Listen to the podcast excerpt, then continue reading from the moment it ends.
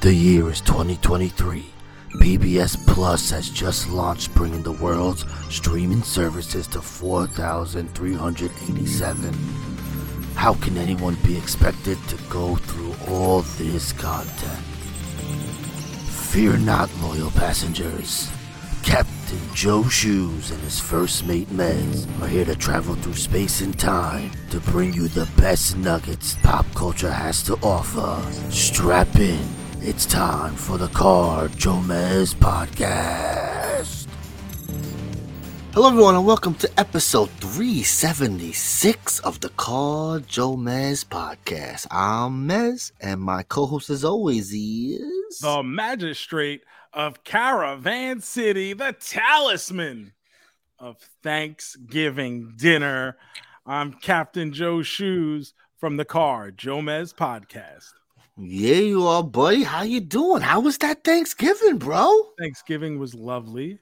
There was Nice. food, there was drink, Mm. everything you would come to know and love, Gomez. That's Except. Uh oh. when I think Thanksgiving, people automatically revert to watching NFL football, right? Sure, of especially in the. United States. Well, I say I say especially, but it's only in the United States because only us took our land from the Native Americans. The rest of the world does not celebrate such things. Yes, they don't care. But my I don't want to say prototypical is not the right word, but my go-to Thanksgiving movie, I said, you know what? I'm in the mood for some real Thanksgiving right now. And that would be Son-in-Law with Pauly Shore. the greatest Thanksgiving film ever made. wow, that's that's a bold claim, Joe. I mean, What, wow. What's better? What's better? Name me a Uh, better Thanksgiving movie right now. I guess the other two movies people would say are uh Planes, Trains, and Automobiles. People like that movie. A distant second, Also, Dutch. Dutch is a a further distant third. You don't like Dutch when I actually Bundy- do Al like Bundy? Dutch, but come on, compare it to Son-in-Law with my double Pauly Shore, Carla Gugino, Oh, young uh, one. Lane Smith, who is the evil hockey coach from the Mighty Ducks, and the, Oh, the no. other lawyer from my cousin Vinny, Oh no, the evil coach. I love it. yeah, Coach Riley. Hey, hey, hey! And then he does the thing with his collar. yeah, he does. Come on, Banks. I want Banks out of this game. You hear me? Pauly Shore. Pauly Shore was doing a one man show recently. He came to my town. Sadly, I wasn't around. I was so upset the dates didn't work out. Pauly Shore doing a one. It's got to be good, right? Come on, him I- telling it stories on stage. worse than Matt Rife. No, nothing is worse than that, bro. Oh, that's all I heard this week was how terrible that was. I loved Did it. you? We were yes, we weren't alone. Everyone was saying the same thing. How did this white boy get this special? He is not funny. That's all. And I was like, yes, good, I- I- good. good. I'm glad because it at least validates our opinion. You know, like, oh, they're just shitting on the cool guy. Yeah, no, no, like, no, no. I don't. I don't saying purposely go here like, oh, I can't wait to shit on this. Give me something good, Matt. Right? Give me something to shit on. That's not what I was mm. doing. Never that. We don't waste time hate watching. Never. Oh, but I really wanted to watch Son-in-Law, and I couldn't go, Yeah. Because for some reason, when all these streaming networks beef up their holiday programming, the fucking eight minutes after Halloween, all the Christmas selection is out there for everyone, right? We still got Thanksgiving, and Thanksgiving means son-in-law, and it's nowhere to be found. Nowhere. Isn't it And- crazy how there's just some movies you just there's just not around? That's insane. There's a hundred streaming services. especially Gomez on the 30th anniversary Oh of son-in-law. God. This is this is bad, bro. And We're not keeping our traditions, bro.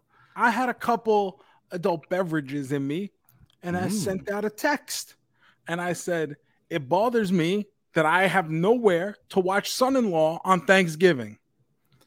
And within minutes, my double main man right here, Michael Jonathan right. Gomez That's me.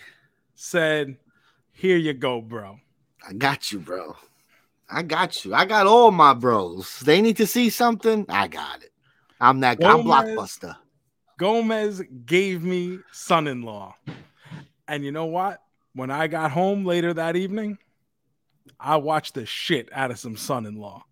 I was gonna watch it. I didn't get a chance. I was like, you know, I haven't seen Son-in-Law in a while. Now that I got it, I want to watch it. Where is it on your Letterboxd? How how long ago? Let's see, real. Son, I'm trying to think. Pauly Shore movies. I can't say Encino Man is probably the only one I watch. But it says I have not watched Son-in-Law in 12, 13. It's I ha- I don't have it logged, bro. I So haven't seen it before you even started on Letterboxd, Yes. So it's sometime before then. Two, which is crazy because you say you watched Encino Man. Meanwhile, the character Link has a cameo in Son-in-Law. Yes, he does. But that's it says I haven't seen Encino Man in almost 12 years. Okay, So well that's know. just.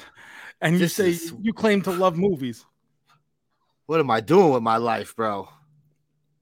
You know, I didn't want to be the one to say this, Gomez, but it seems like a very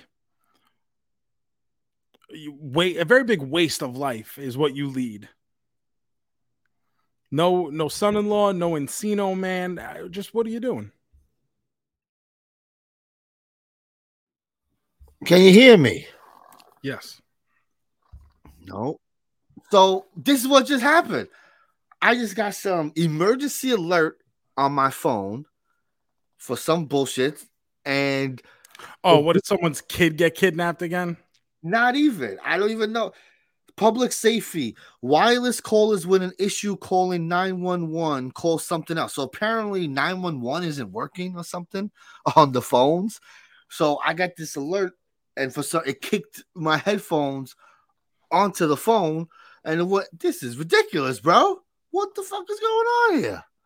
Technology. This is why you got to use wires on everything. This is bullshit. I even shut my Bluetooth off on my phone. Unbelievable for nothing. How does 911 not work? What what is going on here? Well, I don't even understand. that. Well, if you ever listen to the Stonecutters, the real number is 912. it says if you're having trouble calling 911, call 631 852 cops. That's what I'm gonna do in emergency. what are we doing? Oh, Joe, we're talking about son-in-law. It's great. Was it good? It was good. Everyone should watch it. It's the 30th anniversary of Son in Law. Go buy it on DVD somewhere. Yeah, that's bullshit. I gotta say, that is bullshit. You can That's get it not on, on Amazon. You can rent it. It's like four. Oh, you gotta rent it. Yeah. I- sure, but I mean, I mean, I don't want to sound like we shouldn't have to pay for nothing, but I mean, at this point, nothing should only be available to rent. Everything should be on some form of streaming services. I, I mean, but we're not renting those either. We pay for those services. We pay to rent to rent it. no, but I'm fee. saying it's not like we're asking for it to be Yeah, free. no, we just want it to be somewhere we've already paid. somewhere we already paid. And let me tell you, bro. Ooh, did you do any any Black Friday shopping right after No, Thanksgiving? because here's the thing with Black Friday that I've noticed over the past two or three years. It's not a deal anymore. No. People are doing sales all fucking year long. Oh, yeah. that by the time Black Friday comes around, and look, this year, Black Friday sales started a week and a half ago. It's like jumping to Christmas before we've even hit Thanksgiving. so stupid. It's like what? Black Friday starts now. It's like what? It's And these sales aren't even, there's no more like real doorbuster sales. Those were there to get you in the building, get you there first, get you there online, get you to spend that money. Yes. But you know what? They ain't even there anymore. In most cases, it's not even that big of a deal. no, no, there's no crazy sales. Um, the only thing I uh did this year was the streaming services had deals. So like Hulu, you get Hulu for a dollar a month for the whole year. So I said, you know what? Cancel this account. Let's open a new one. So 99 cents for Hulu, and you can add on Disney for two dollars. So I said, all right, I'll keep Disney for two dollars a month. Sure, why not? Yeah. So for two ninety nine, I'm getting Hulu and Disney. Why not? Sounds Did good. they have huh? the ESPN Plus option as well? They didn't have an option, but that's okay. I really don't use it. You use it because of hockey and stuff. I, I, no use choice. it for the the once in a while a sports documentary and a UFC, but really, it's no big deal. I could do without it. I can Mhm. save the money. I also did Peacock had a deal, pay twenty dollars for the whole year. So I paid twenty dollars for the whole year. Boom. Don't got to think about it again. Love yeah, it. it's pretty good. That WWE network we thought was a steal at 10 bucks a month, 9.99 Yeah, back in the day. Now It I get the WWE network and every episode of The Office for 20 bucks a year. 20 bucks a year, baby. Woo, beautiful. And uh, the only other place I saw doing the deal was you could get HBO Max instead of ten dollars. You get it for like two or three dollars, which is good. That's good if you use Yeah. it. I get it free with my AT and T now, so that's that's a game changer. I don't know why they do it, but thank you AT and T. I appreciate it. Uh, thank you guys for listening to the Car JoeMeZ podcast. Remember to hit subscribe, leave a five star review wherever it is that you're listening to this, or if you're watching on YouTube, definitely hit subscribe, leave a like, leave some comments about all the good stuff that you're hearing from us. And follow us on all the social media at Car JoeMeZ. And now, Mm. Gomez, we have a very new Facebook group. Just search Car Oh, Jomez yes, we podcast. We had in the past a Facebook page, which is something Yes. we've had basically since the podcast Forever. started. Yeah. And it's fine, but at the same time, it doesn't encourage discussion. It's just for for us to post basically, hey, new episode came out. It doesn't get people to come there, and people aren't allowed to like write on the wall or write about the episodes or bring up a topic and have other other listeners engage with them. And that's something I've been trying to work on for a while. Try to migrate the page over to a group that way everyone could write and comment and everything. And uh, no, you can't do that. So finally, I just said fuck it, and I started a, a Car JoeMeZ Facebook group. So come join the group. It's free. Come hang out. Obviously, we'll be posting all the normal stuff that we do normally post, but now you could come in, write some posts of your own, see if other people want to come in and talk about it. If you got a problem with the way we discuss Naked Gun today, well, you can make it known. And then I don't know, probably someone like Joey Hudson will come in and write something under it. yes, love it. Love to see. I was uh, we'll be on there, you know. Maybe I'll put what I'm watching over the weekend. You know, what are you watching? We'll get some discussion going. I think it'll be fun over there.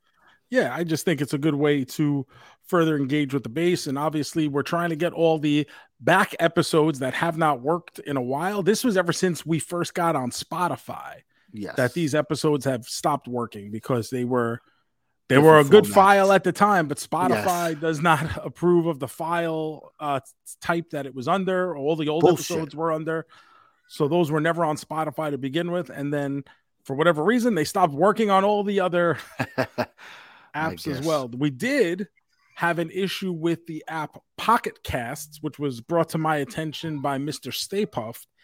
He's he uses Pocket Cast and says he can't find our podcast, so he has to watch the YouTube version. And I said, "Well, what do you use?" He told me Pocket Cast, and I looked into it. I downloaded it myself. I couldn't even find our show. Oh shit, really? I never even heard of Pocket Cast. and it's just another thing. It's it's Yeah. listed on our server. Is Once you're listed on Apple, it comes Yeah, up. you should be on He- everything. Yeah. He had an old RSS feed for the show Mm. that basically stopped at like I don't know episode 99, Yeah, I remember we switched over. We switched over the feed. Yeah. and but like when I would search Car JoeMeZ, Car JoeMeZ one word, Car JoeMeZ three word, like I, all different kind wouldn't come up, wouldn't come up, wouldn't come up. Finally, I found uh, a Reddit thread saying that this is something that Wow. happens on Pocket Cast with a lot of shows. Um, and I had to insert our our current RSS feed into the Oh, search wow. Jeez. to be able to find my own show. That's crazy. That's a lot of work. So I sent that over to Mr. Stay Puft. It's working now for him. If you guys are using Pocket Cast, please do that. I've posted it on Twitter and all our social media. So if you're using Pocket Cast, I know it's a pain in the ass, but please just copy the RSS feed and insert that into the search bar on Pocket Cast. Yeah, we sound sexy in your ear holes when you're not watching us. It's good. I don't know. We look, we look pretty good. We do look good, but we, we sound good too. So either way.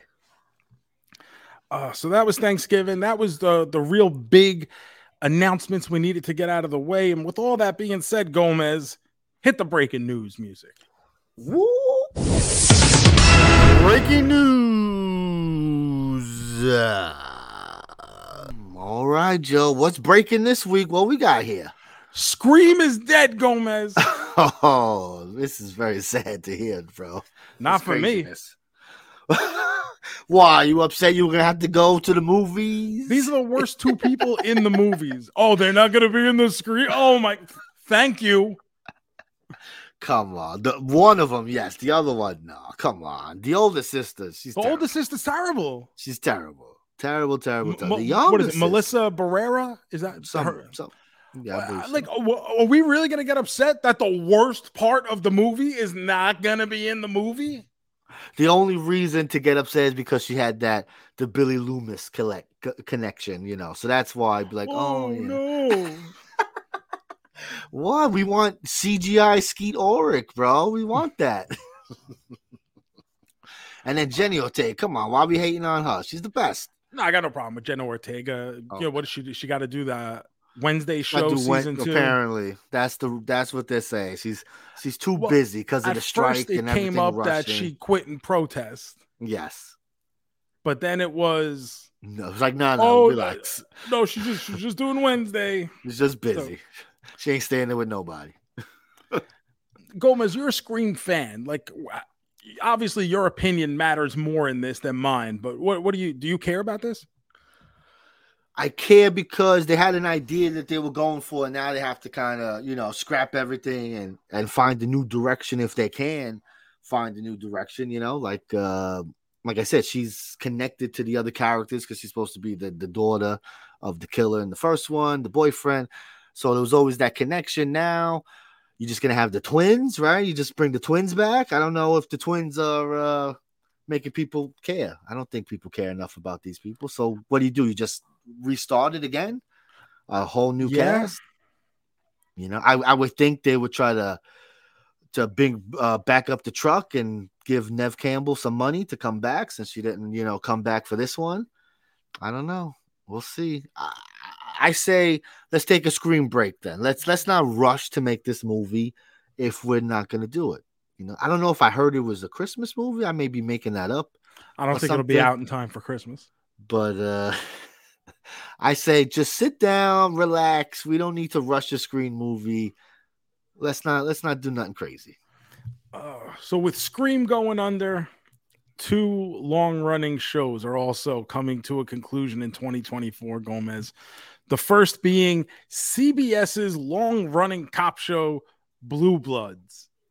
Really? Oh shit. What is that like 10 12 years, bro? 14 seasons. Wow, crazy. That's so fucking 14 that's so fucking crazy. That's why this is on here, is because I'm looking at this going, That's you crazy. gave us 14 seasons Wow. of Blue Blo- 14 seasons, bro. That's so crazy, bro. That show is always on. That's almost four years of seasons.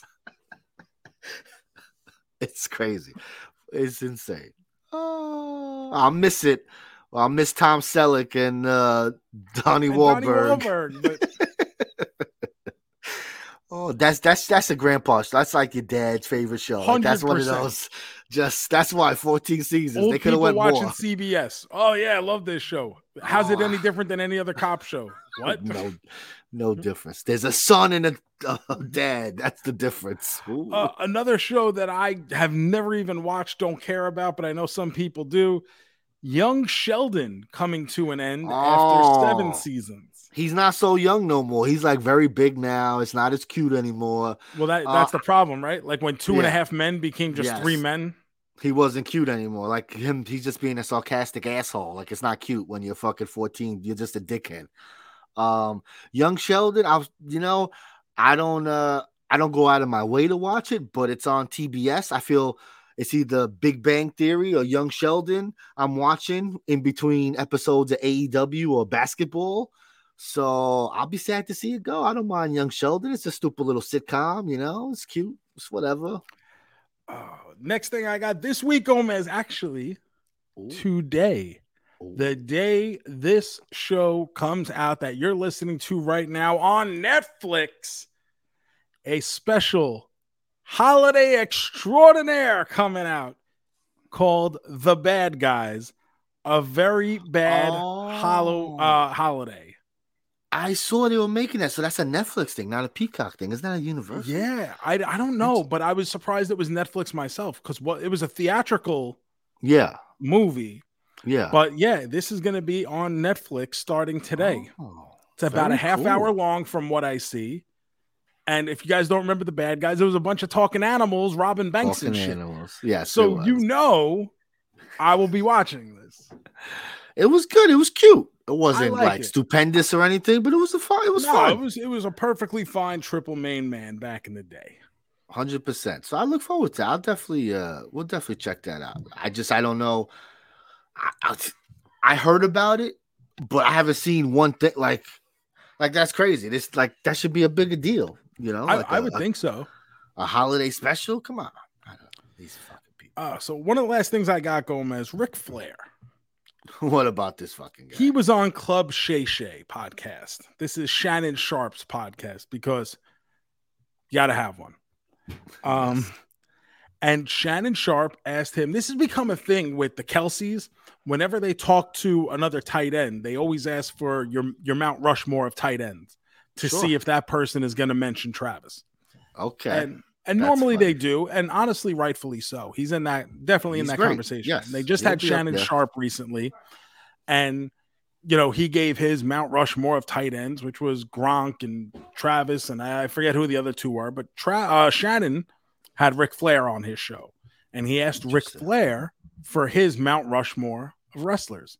Hmm, okay, this is interesting. And now we've had this conversation plenty of times about Ric yes. Flair. Yes, sir. Um, but now Ric Flair says, well, out of his contemporaries, he lists Mount Rushmore as The Undertaker, Hulk Hogan, Steve Austin, and Shawn Michaels. Okay. I don't think it's get it. terrible. Yeah, I get it. It's not bad. It's not people bad. love people love the Undertaker. Undertaker just always gets that that that push from all the boys, right? He's the boys wrestler. Everybody Yeah. loves them. So I, I get I feel like The Undertaker is one of those things that if you're in the business, you kind of have to say. Sure. It's like for the generation before, they're forced to say Andre for everything. Hmm, yeah, I get it. Hundred percent. So, but it's not a bad list from Ric Flair. I, I'm I'm glad he didn't go like uh, stupid there, but it makes sense, especially Yeah. for him to say. it. You know, he's he's still on the Shawn Michaels is the greatest wrestler of all time thing. There's nothing wrong with that. He's up there, bro. No, why not? He he's I give Shawn top ten, Sure, that, so he's up there. Top ten Yeah. is up there, bro. I mean, lots not- of wrestlers. not top four. Sure, no, I wouldn't. Put, I mean, he's my favorite because like he's like the one of the guys got me into wrestling. You know, the bad guy being cool. You Mhm. know, so I love him. But I can understand, you know, especially if you're gonna add other things. Did Shawn Michaels draw very well, right? Like he was champ when it was The, not very the company good, almost right? went out of business. right? Like it was not good. So, like, I get that, but I mean, he was putting on banger matches, bro. you know, but hey, people love Bret Hart too, right? And that's those were the two worst Well, champions probably in history, right? The only the only points I kind of give Bret ahead of Shawn. I, Mm-hmm. I, at this point, I, Shawn ahead of Bret because Shawn had the big second act, sure, yes, he did have a whole nother career. and that part was probably as even might have even been better than his initial run. Might You know? been. Yeah, no, Um, but Bret was a, a huge draw in Europe and sure. overseas Okay, that, that Shawn matters. wasn't. So Okay. Bret made that company a lot of money overseas. okay, that does matter because those were big, those big tours back. Well, then. they were doing a lot of those tours because they couldn't Yeah. make money in the United States. Yeah, I remember. Mm. We're bringing up wrestling, Joe. There was a big return this weekend. Woo-hoo-hoo. Yeah, R-Truth. finally back, bro. Tore that MCL or something. He's been out for a long time, for real. Though. He's been out for like over a year, I think. I've, it's been a long time. I was even thinking of him the other day because he always, you know, he always the guy who pops up and says something stupid. And I'm sitting there going, "Yo, I haven't seen all like." Is R-Truth like I was like, did he get fired? Like I was worried for a minute because I haven't seen him. No, He was hurt, but now he's back, baby. How, how do you eating fire our truth? Come on now. Bro, they fire some people sometimes when I go, really, that guy? All like right. Rick Boogs. Like Rick Boogs. What are you doing? Come on. Now, there's this tag team that was in this spot with R-Truth. And I watched Survivor Series, guys. I did. Like he did willingly. for real. We didn't. I didn't say shit to this man. He's just in the group chat commenting. I'm like, oh, okay, Joe. Here we go. The first thing I, I want to say is this group damage control. Ooh, the best, right? There's three Asian girls in one group. It's the best. Yes, they just the Kairi Sane just came back, baby. So good. But this Ruffles spot they do, and they got Chelsea and her partner, and then R-Truth is there, and uh, the big dude. What's the big dude's name? Otis, Otis. That's right, Otis. Otis and Gable. And then this tag team shows up, yes. and I have no fucking idea who these guys are. I, my uh, brother mentioned their name. I don't. I don't know it. But pretty like one, deadly. what is it? Pretty deadly. Pretty deadly, sure. But like they don't. They don't even introduce themselves. Like, no, because you're supposed to know though. No, I don't.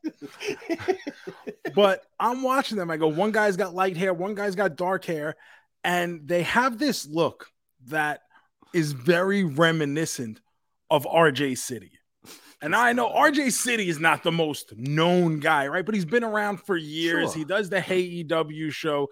He's big on the internet. That's Yes, he is. that's Yes. how I know RJ City is. He's big on the internet.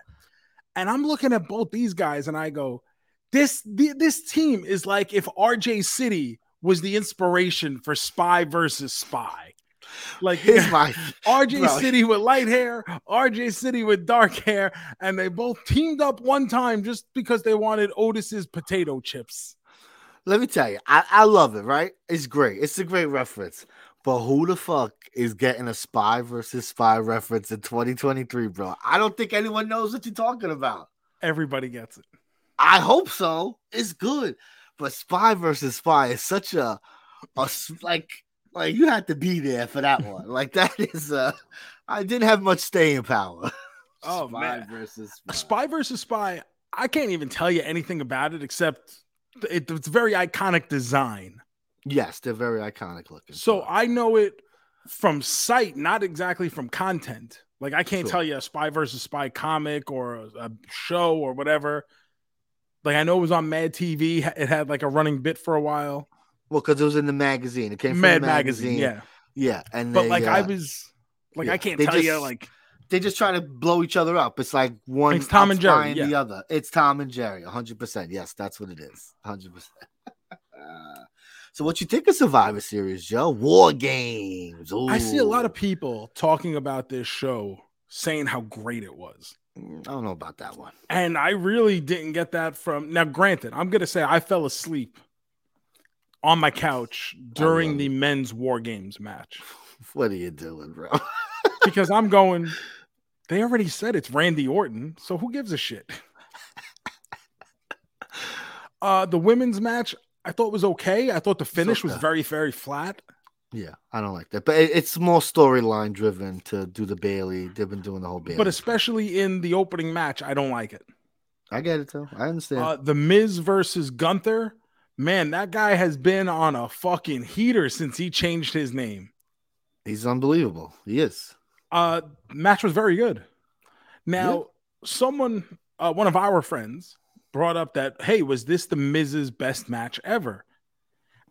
And listen, that's not for me to decide. I, I certainly am am not the most knowledgeable Miz fan out there. Isn't one? Isn't Eddie Bowman? Doesn't he say like the Miz is his goat or something like that? I think one of our boys. I think I- one of our boys says they love the Miz. So if I- they, now, granted, if you if you look at like the entirety of the Miz's career, it's incredible. I would kill. had a hell of a for the run. Hell Miz's yeah. career. Yes, it is. like I had this conversation with I think it was Broski actually. I was like, you know whose career I would have loved? The Miz. And like I think he was shocked that I said that. And I'm like, think about so it. Like, been- Well, and like when yeah. he's like, no, it makes sense. He, I guess he just didn't expect me to say sure. Okay. Yeah, I was gonna say it's it's a great. But a lot career, of people, bro. if you say that, a lot of people would be shocked, like the Miz. ew, uh, uh." But it's like think about all he's done. He's main evented a WrestleMania. He's He's been on top belt. of every pay per view. He's held every single title. He married the hottest chick to ever be in wrestling. Like, and Maryse looks even better now. By I don't I don't know how the fuck she. It's the fucking Canadian French Canadian genes or something. Because my God, that woman is incredible. Like he's a fucking millionaire. He's got 10 billion action figures. He's been Yeah. in fucking a thousand Movies, video TV games. He's been in yep. movies. Like, what more could you want out of life? Like the Miz the has truth. fucking done it, bro. No, it's the truth. But the thing is now, this was a really good match, but the Miz has been around 20 years. Clo- we're closing in on 20 years of the Miz at this point. There's got to be some other matches in there, and I, I can't think of anything off the top of my head. I can't either. I mean, I'm sure. I'm sure there had to be uh, like a Chris Jericho match. You know, something like that. Ziggler, something like that. That like someone good with him, and I just I don't know. It's just the Miz is like right. He's like he's not a bad wrestler. He's just very like he's like a solid like just kind of he knows where to be, knows what to do. But like it never, uh, nothing ever looks like so good. Like sometimes it looks Like, have I you just- ever left a show? I can't think of a time I, I left watching a show. And now, granted, I haven't been watching wrestling for consistently for a while now, but I don't ever remember walking away going, "Wow, that Miz match really fucking killed." I, you know, I remember walking out of that WrestleMania uh, from Miami going, "That Miz match might have been the worst main event in the history of WrestleMania," because it was, it was, it was terrible. It was a bad and- match, And it wasn't the Miz's fault. It was No, because they decided to use the with The Miz as a side character in Yeah. the John Cena and the Rock story. Yes. No. Like I said, it, I, to, I mean, I, when I see the Miz, it's usually a change the channel, walk away, not pay attention to the thing. So obviously, I could have missed some gold there. I'm not gonna lie, but yes, like you say, when you say the Miz, I'm thinking of cringe. I'm thinking him getting eaten by a zombie. You know, like I'm thinking of stupid shit because he does a lot of stupid shit. He's more of a comedic kind of silly guy. He's the company guy because that stuff. It's like he's the guy. He's like fucking Teflon. He can do all that dumb shit, and then you Yeah. need a guy to challenge for the belt tomorrow, and it's like, uh, someone grab the Miz, and No, people will be like, "Oh, you know what? Like, I don't want to say it, but." I could see them putting the belt on the Miz here, you know, after he Sure. fucking ran away from zombie Colonel Sanders the night before. Yeah, that was the worst when he won the belt when he was the money in the bank and he won the belt and then he kept uh running away from Bobby Lashley in the rematch. Like it's like, what do we do? but no, the Miz, you can't you can't go wrong. So if anyone if whoever is the Miz fan of uh, of our fans there, please tell us if we're missing a, a moment, a match. Really, big we, want to know. If we we, had to put a, a top five Miz, you know, timeline together for, let's hypothetically say, Sweaty Men in Tights 2024. Sure, If yeah. we're gonna do a Miz section, what are the Miz go-to moments here? Outside of just the girl making the face when he cashes in money in the bank. Exactly, because that's obviously a mo- he'll never not have that moment of cashing in and all that. Like, yes, but we, we want matches. We want to know where you like, damn, bro, that was a good ass mismatch. Because we don't know.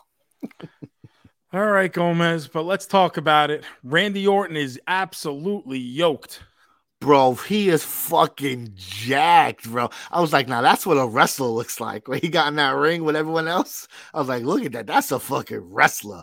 Big and beefy, bro. Holy I, shit. so I I was asleep before his entrance, and I, like I wasn't trying to go to sleep. I just fucking Yeah. passed out on the couch.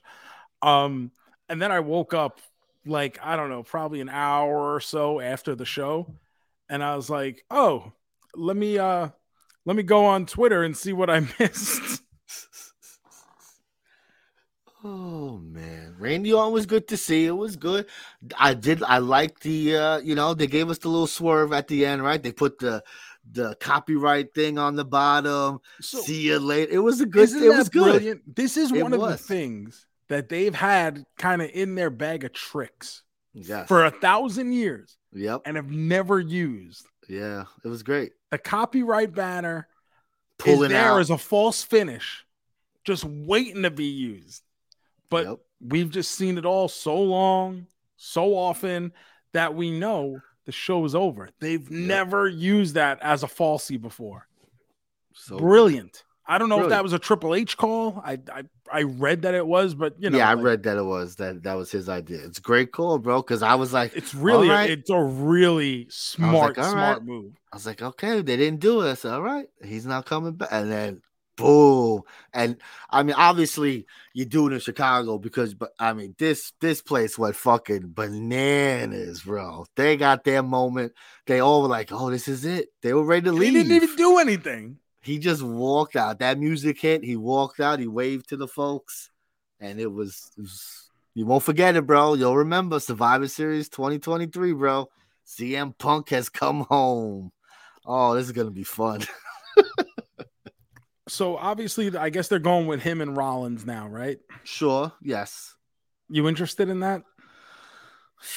Oh, I guess. I mean, sure. If he could stay healthy, uh, you know, Rollins Punk match, that'll probably be See, a fun match. this is the thing. he's hurt. Con- He's, made of shown us he now. can't stay healthy anymore. He is made of glass now. So, like, I hope we get one good match out of it or something. I'm, Literally I'm shattered his foot jumping into the crowd to celebrate. We record this on Monday, so he's supposed to be here Monday Night Raw. I'm I'm want to see what direction they go with. Like, how are they gonna play the comeback? You know, are they gonna name drop AEW? They're gonna act like he hasn't wrestled in 14 years. You know, like what are they gonna do? Here? I want to see. So I would imagine if you're putting him like Rollins is going to be the baby face in this, I would I would think. But I don't think so But because like, Punk is the returning. Yes, But the thing like, is, is I think Punk. I what I want to see, me personally, I want to see Punk be like the corporate sellout. Like after I, you know, I spent all these years fighting the man, and look where it's, it's gotten me nowhere. And now finally, I could just come and take the bag. I've built my name, and now I, I can it. cash in on it. I saw the error of my ways. I, I am ready to do business. That's great. I would love it. That's what I mean. I, I have no idea where they're gonna go with it. Especially like you say, he's obviously he's he's gonna be a face, but Rollins is I mean Rollins goes back and forth, so it Yeah. works. But I just I wonder. So you know he's gonna fight Rollins for this fake belt. So we keeping him away from Roman Reigns, right? We ain't we don't want to mess with Cody, right? Is Cody gonna mess up his story? Is his story gonna get messed up again? I hope so. Oh, poor Cody. We'll see. Because Royal Rumble's coming up. So, you know, if there's a Royal Rumble match and it's Cody and Punk, you know, we might not be happy with the outcome. We'll see. Uh, I mean. I would say probably 50% of the people won't be happy with the outcome at that point. I do. I know Because they love I- honestly, if you're even thinking that Punk can have a run with Roman, you got to do it sooner than later. Exactly. Maybe Punk- make him the Royal now, Rumble apparently, match. he signed a multi year deal. Sure. Apparently. Yes. Um, but you can't slow play this for three years from now. Punk's body is already given up. Maybe he's able to get through. I now I understand he's not going to be full time, full time, but you still got to get through these matches, main event caliber matches. It's a little different, right? It's a little little less. I guess maybe working WWE style. Maybe it will preserve that body a little. You know, because big move, rest, big move. You know, it's a lot of resting and finish, finish. You know what I mean? Like that kind Yeah. of stuff. Like obviously, Punk is gonna do what he wants to do, but I don't think he's gonna. It's not AEW he's like, oh, that boy jumped off the cage. Nah, I, I gotta jump off the cage too because I could do that. You know, I don't think he's gonna do that in, in WWE. I'm excited. You know, I'm excited to see where it goes. WrestleMania season's gonna be fun this year. The next pay per view is Royal Rumble, so we got some time. We got a whole month to build some stuff, and I don't know where they're gonna go. And don't forget, WrestleMania weekend, the Thursday before Mania, Major Ooh. Wrestling Figure Podcast live at Dave and Buster's in Philly. Love it. I'm gonna have to come down for that. I'm gonna have to come down for that. I don't know if I'm doing Mania, but I I, I want to do some some other activities. You know, go to other shows and stuff like that. Uh, they really haven't released like a yeah, it's early. full Yeah. scale. Yeah, it's still early for that, but I mean, this thing is packed. The WrestleCon is unreal Yeah. with the amount of people that show up and sign at that, and I, it's going to be. I would assume WrestleCon is going to be a lot even better attended than last year because for a lot of people that cross country trip out to the West Coast is a little bit too much. I know even for some of the wrestlers, it was, eh, I don't really want to make that long of a trip. And, Yeah. you know, you know, the hotel prices are insane. And this, you know, prices on everything were very, very high. So uh, I think this year, if you're into that, the meet and greets and stuff, the collection of people you'll have should be just out of control. Baby, yes. Wrestling season. Love it. Uh, Gomez, keeping in theme with Thanksgiving. Last year, we talked about watching the Detroit Lions every year on Thanksgiving. And while I didn't do that, I did watch a sports documentary on Amazon Prime Video. Oh, yes. It is called Bye Bye Barry. We spoke about it last week. It is about Barry Sanders, perhaps the greatest running back in the history of the NFL, who had a sudden retirement and never really spoke about it. no.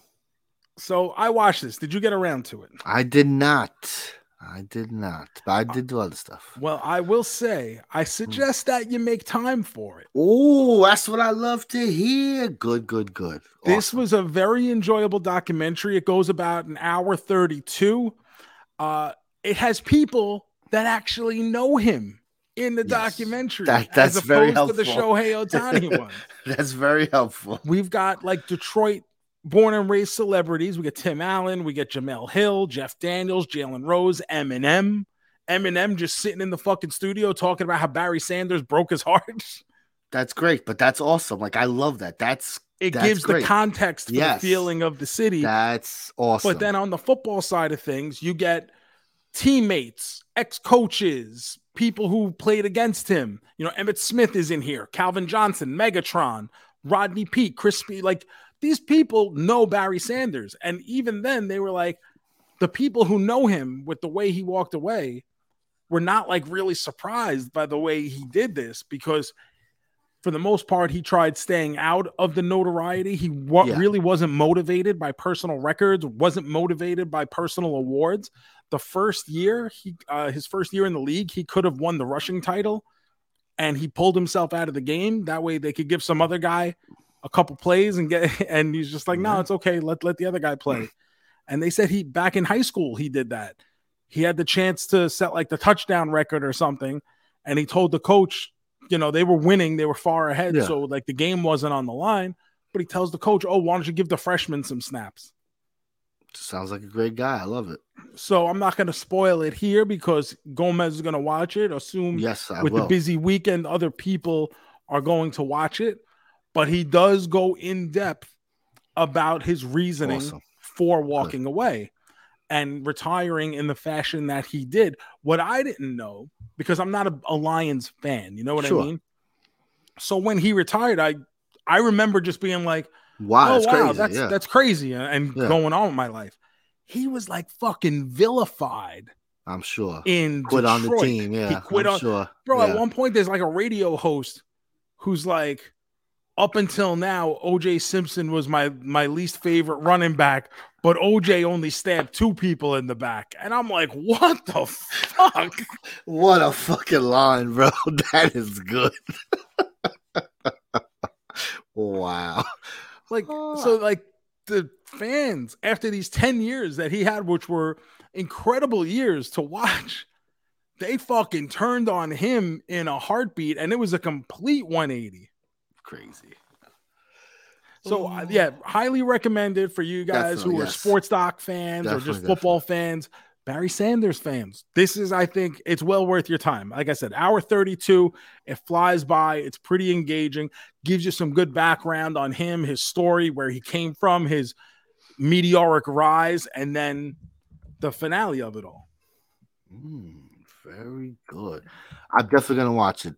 Definitely. I didn't get to watch it though because I went to the movies twice this week, Joe. Twice. Twice, baby. Oh man.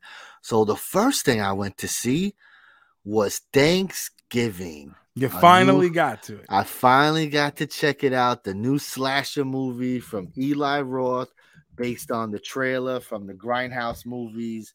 Uh, this was a lot of fun, Joe.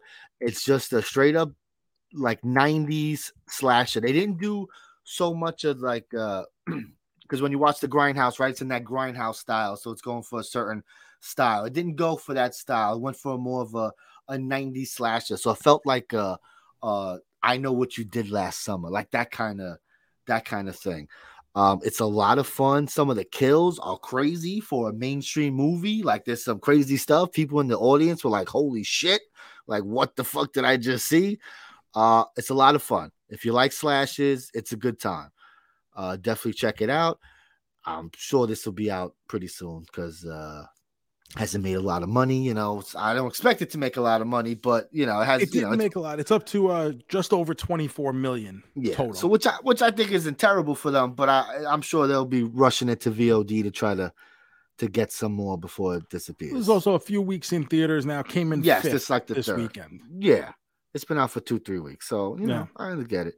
But it's a good time if you into that shit. If you've been on the fence, check it out. Great slasher, seriously. How I'm- many give- main men? Uh, like three and a half. It's like a three and a half, bro. Ah.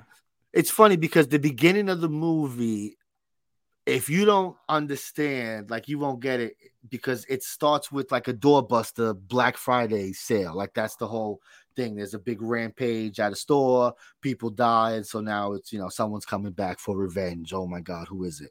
But so just to see that. It's like you know, Black Friday hasn't been like that in a long, long Yeah. time. But it they had the whole thing where everyone's lining up. Open the door, let's go. We want our free, you know, air fryer.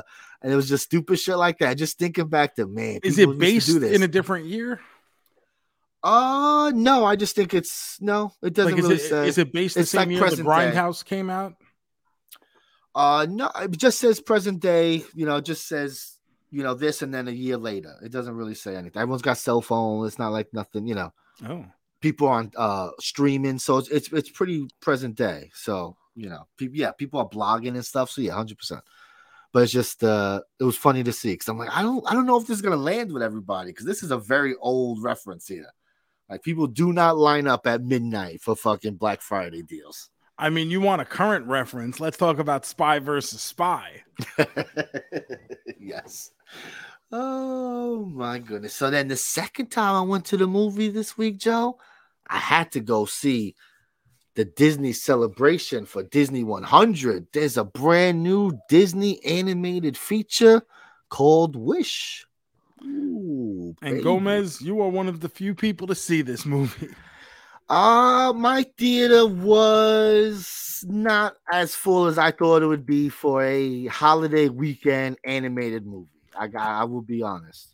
I'll tell you what, I looked up and I didn't see the movie. I thought about going if I could make the time. I wasn't able to make the time. But when I looked at the box office results for this weekend and I see number three, Wish, Wow. I go, I didn't know that. I didn't see Oh, the no. numbers this week. Wow. so Crazy. the number one movie, not even a new release, Gomez, Hunger Games. Oh, wow. Again, Okay. second straight week pulled in 28.8 at the box office, bringing the total to just under 100 million as of this recording. That's not Number bad. two was a n- another new release, Napoleon. Ooh, Your wow. double main man, Gomez. Ooh. I didn't get to see it because it's long, so it's hard for me to to fit in four hours of of time to get to a movie theater. For Well, stuff this is like going to be the thing now because people are talking about Oppenheimer for Best Picture, possibly. And there Oh, was yeah. another movie that came out this weekend that they're like, oh, this is great. This may challenge Oppenheimer. And listen, I liked Oppenheimer, but under no circumstances is it the best picture because the third act bores the living shit out of you on a three hour movie. So that's not Yeah. best picture worthy. Shouldn't is it it's good in its totality, sure, but it's not best picture worthy. You have to remember though, there was a strike and a lot of movies did not get released. So by default, I think Oppenheimer will win this uh, award. I'll tell you what should win Barbie. I think it'll be nominated. I don't think it would win. But I think better, they will. it's a better think they will movie than it- Oppenheimer. Bell to bell, better movie. Nah, I think it falls apart in the middle part too, though. In that movie, Barbie. The, It's you know, the more real world stuff is not as good as the. but then it Barbie sticks stuff. the landing, and does Oppenheimer the doesn't. It does stick the landing. It does. It does. Uh, so Wish comes in at number three, less than $20 million, 19 and a half. Not good.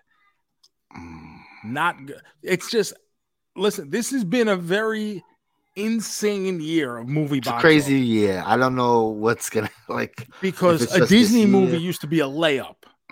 You know, maybe not a hundred million, but it's going to come in at number one, right?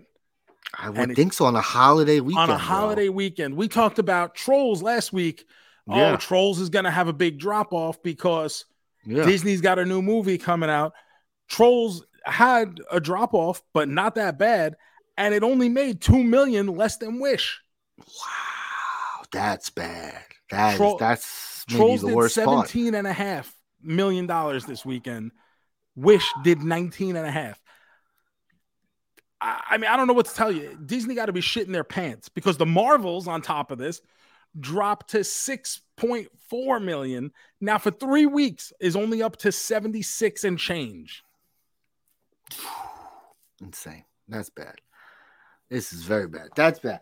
The the fact that the second week trolls made just a little Pretty less much. than that's that's crazy. I wonder wow, I just I don't know. Now, as someone who doesn't have regular television, I really didn't see a lot of advertising for Wish. Uh, so I was just gonna say, I feel that it was a movie that I kept forgetting was coming out, right? Because Yep. we were all trolls, trolls, trolls are coming out, and it was like, And I oh, don't know yeah, what it's a Disney movie.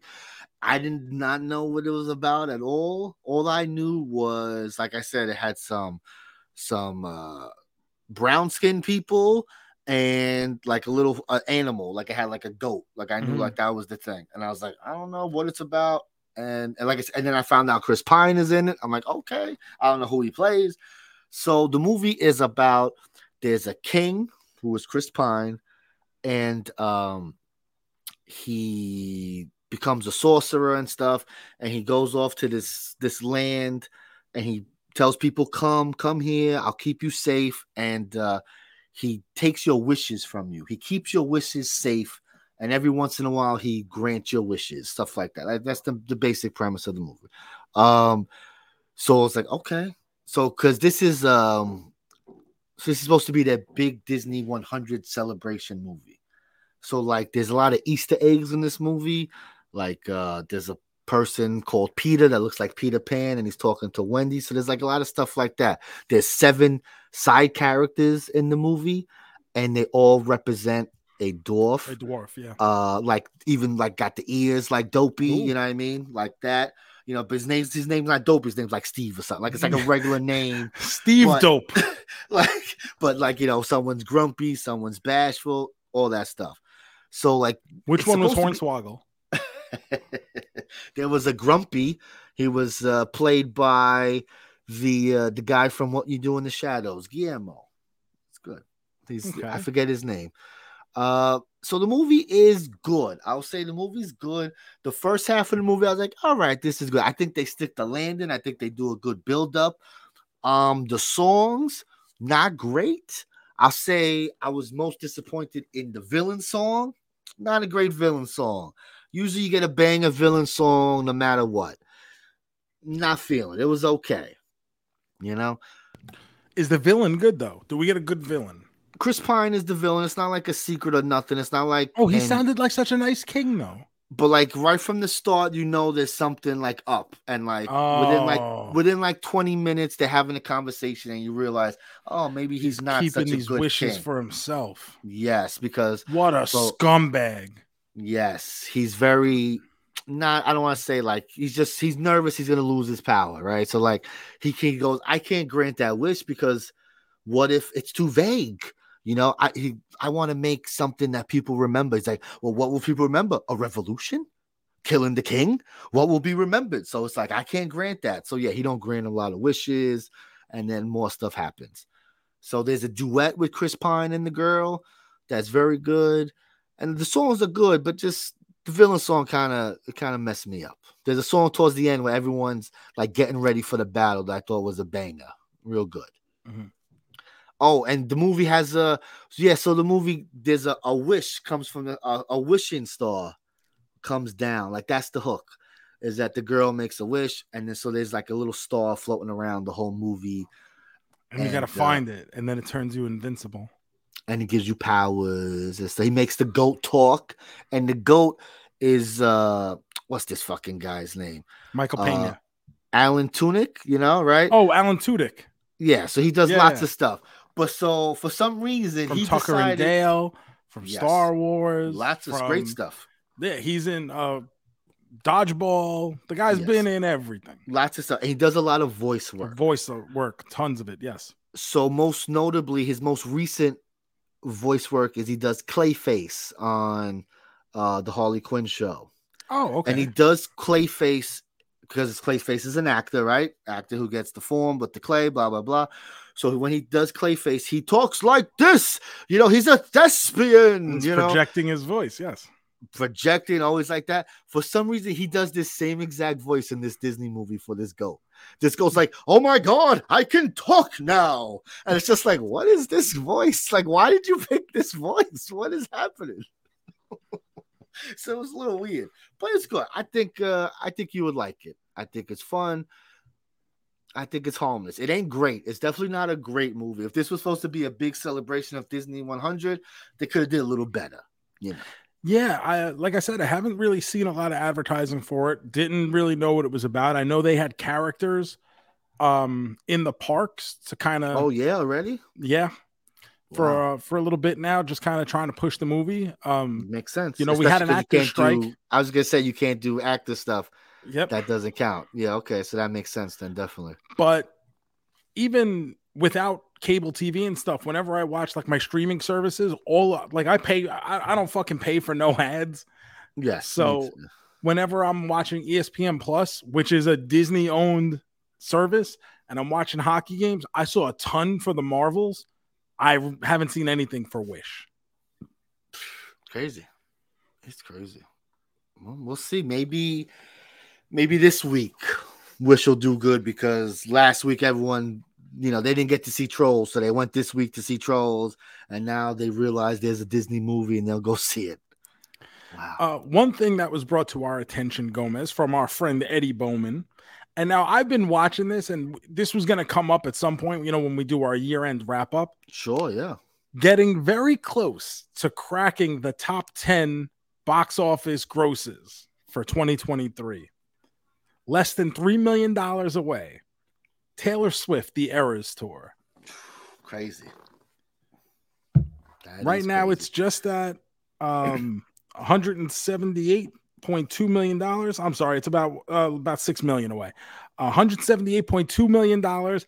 It's right on the cusp of overtaking the Sound of Freedom.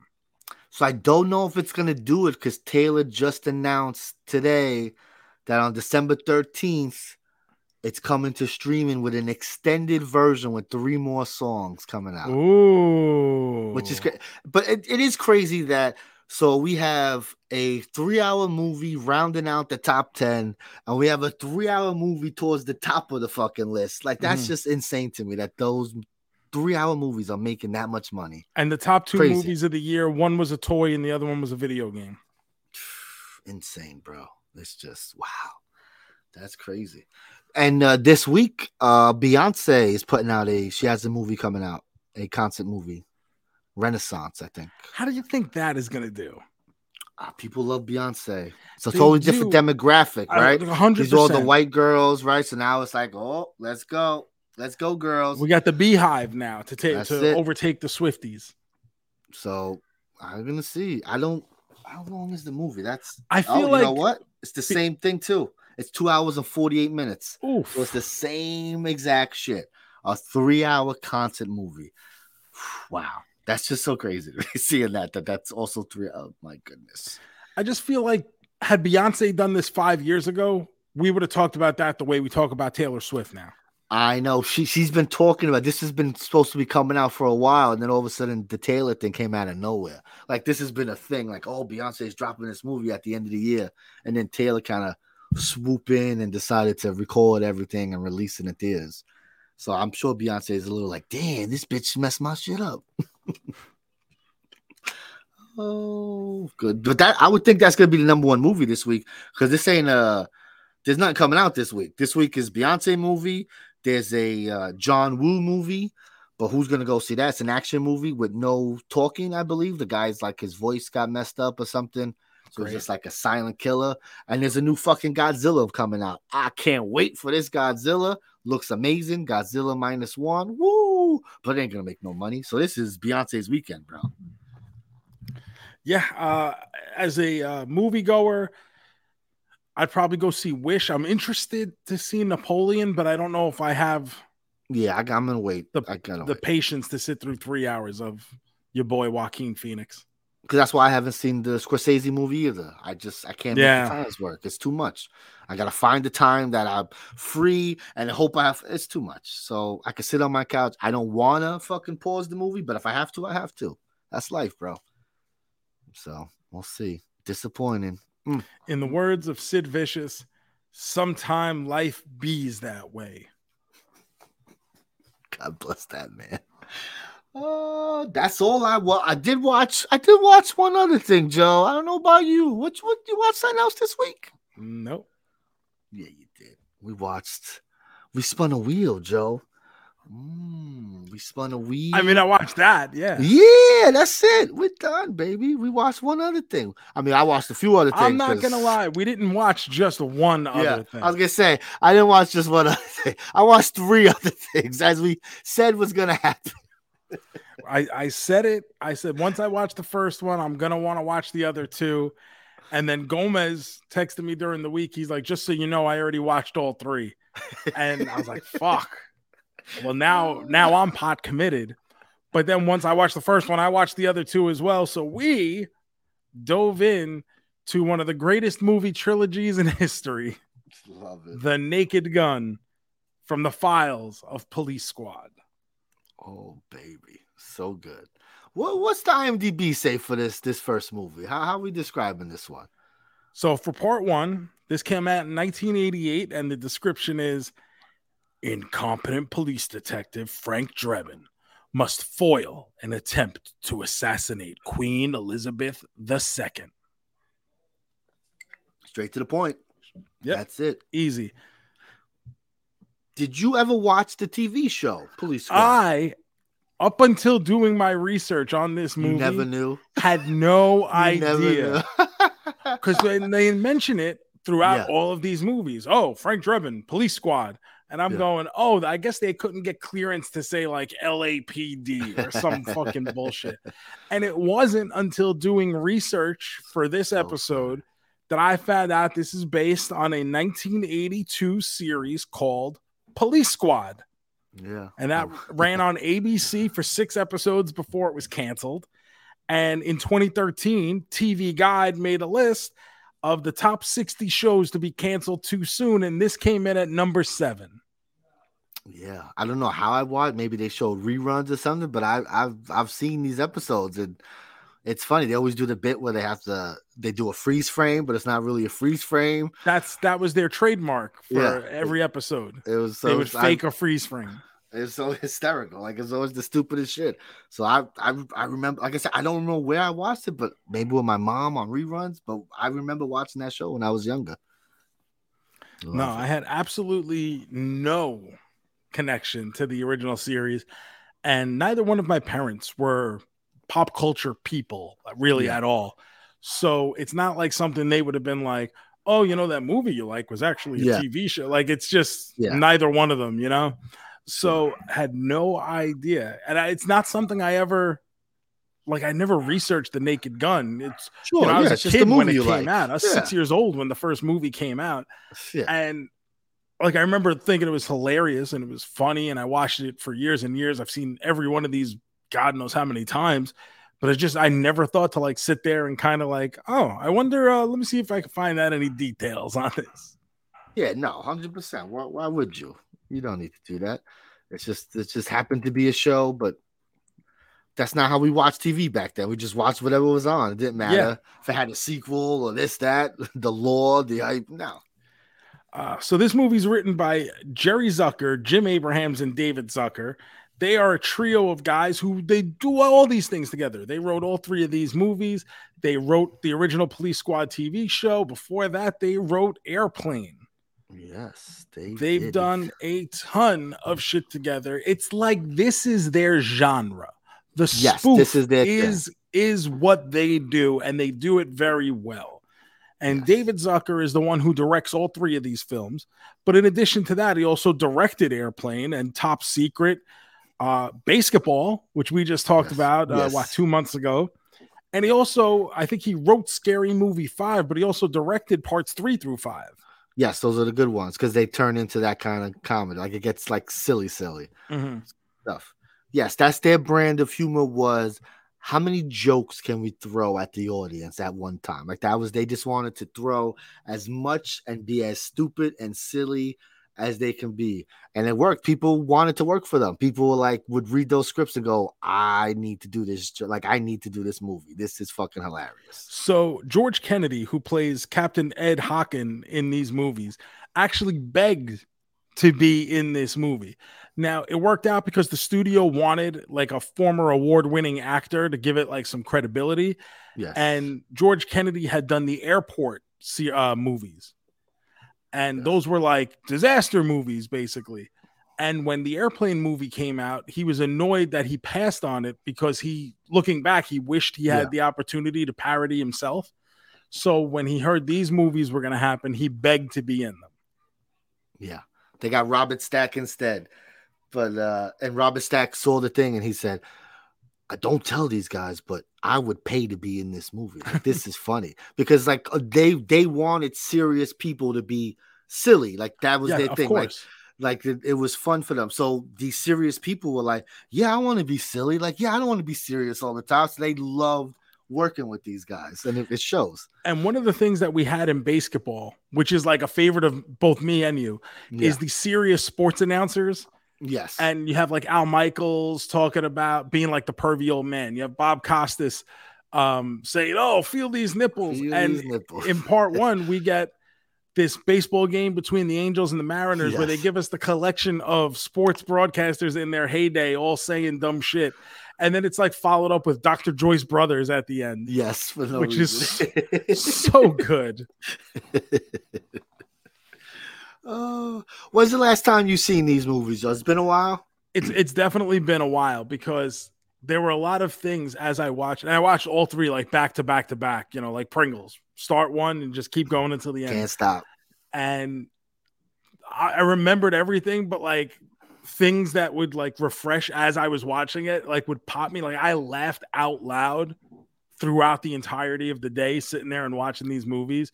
Yeah. Still had that appeal to me because this is to me like this this Zucker Abraham Zucker motif, right? Like they're the Yeah. authority on this stuff. I feel like I'm their target demographic. I'm the guy that they're like, this is the guy we know we have in the bag. Like we don't write for him, but we know he's going to be there regardless. And you know, like wrestling fans, like you don't write to wrestling fans. You're trying to draw in the casuals that may or may not watch all the time, but the real wrestling fans are going to be there regardless. Good, bad, they always show up. And that's me for like these types of movies. I'm going to be there for this. And there was so much about these movies where even if I didn't remember like a certain line or whatever, and or maybe it's just that I'm a little bit older and a little bit wiser Yes. and have a little bit better recognition for Yes, things. there's a lot of stuff over your head.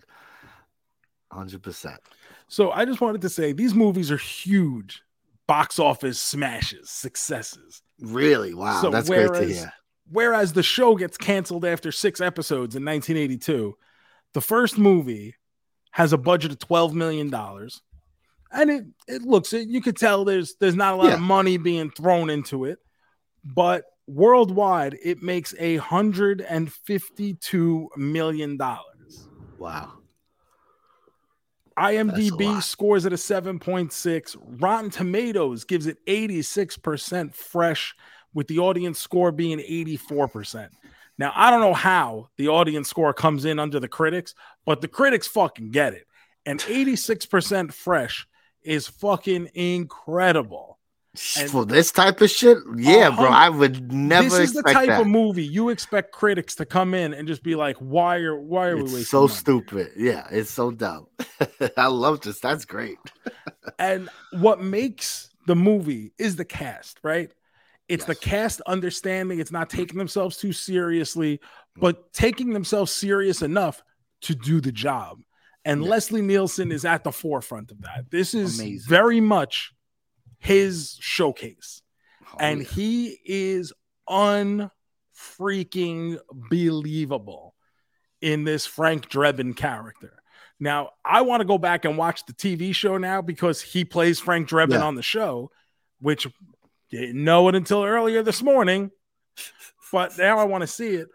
But he's so good, and he's got this very um like this cold delivery of so many Yes. lines where it's just he's just got this dry sense of humor on so much and it the it hits the nail on the head so many times with the way he delivers these lines and with the visual gags and his reactions even when he's not he reacts so good. it's yeah it's not even so much what he says it's the emoting of him processing something he hears or something he sees Yep. where you see his face scrunch up into like 11 different Like a, emotions hmm. Yep. in in such a, a quick amount of time.